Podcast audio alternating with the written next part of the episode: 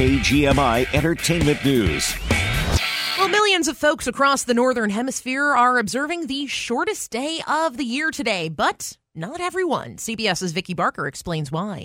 The winter solstice, when hundreds of modern day druids, pagans, and general revelers gather at the ancient stone circle Stonehenge to watch the sunrise. But this is the sound from last year. The actual moment of solstice won't be reached till late tonight, local time, so organizers have moved this year's observances to dawn tomorrow.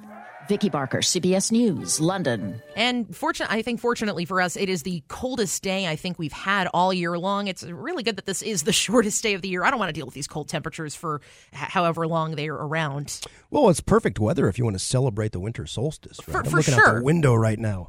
Wow. Picture perfect. Winter is here for sure. Yeah, you know, as a sort of neo pagan secular humanist who was raised in Muslim and Christian countries myself, I kind of celebrate all this stuff. So I, I love this time of the year. Uh, the Yule spirit, Yule Tide, you know, is that that was a festival historically observed by the Germanic peoples celebrating their pagan gods in this time of the year. But these days, Yule Tide is just kind of referencing the Christus, Christmas season, really. And, you know, most of our Christmas traditions are really rooted in these pagan traditions the Christmas tree, the Christmas caroling, giving of presents and stuff like that, too. Uh, but for me, you know, I think it's all about connecting with nature and the season.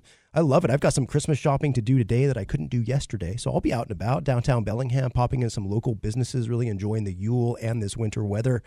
Yeah, it should be a great day. Yeah, a lot of great things, and a lot of it's not the only Germanic tri- uh, folks and folks in the Nordic countries aren't the only ones that celebrate uh, something similar to Yule traditions. Of course, Slavic traditions. We we celebrate something called Kolyada. The season actually began for us Eastern Europeans on Monday. Um, Christian again, a lot of it has ties to Christianity and the 19th. n- Nowadays, in modern iteration, uh, Monday was actually the feast of Saint Nicholas, and Saint Nicholas is the patron saint of children and seafarers over in Ukraine. So that's actually a minor holiday, and kids get little gifts and they uh, worship uh, St. Nicholas on that day. And that goes all the way until January 19th. So technically, and I've explained this before in the past, I don't celebrate Christmas until January 7th because of the way that calendar works.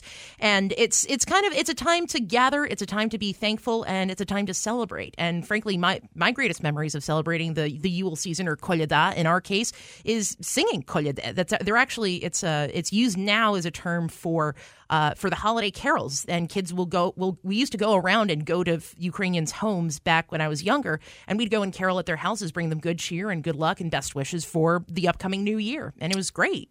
Indeed, yeah, it's all. I love this time of the year, and uh, just a, a word of advice out there: if you are maybe going to go for a stroll today to celebrate the winter solstice, stay out of the woods. There's a lot of snow and ice on those trees, so that could come crashing down. And tree branches also Yes. fall when when there's snow and stuff on them. Some of these parks will be closed, but just just use your brains. You know, try not to get in any trouble out there. Absolutely. Whether you're walking or you're driving, be sure to stay vigilant. Mark Skolton's got sports coming up next.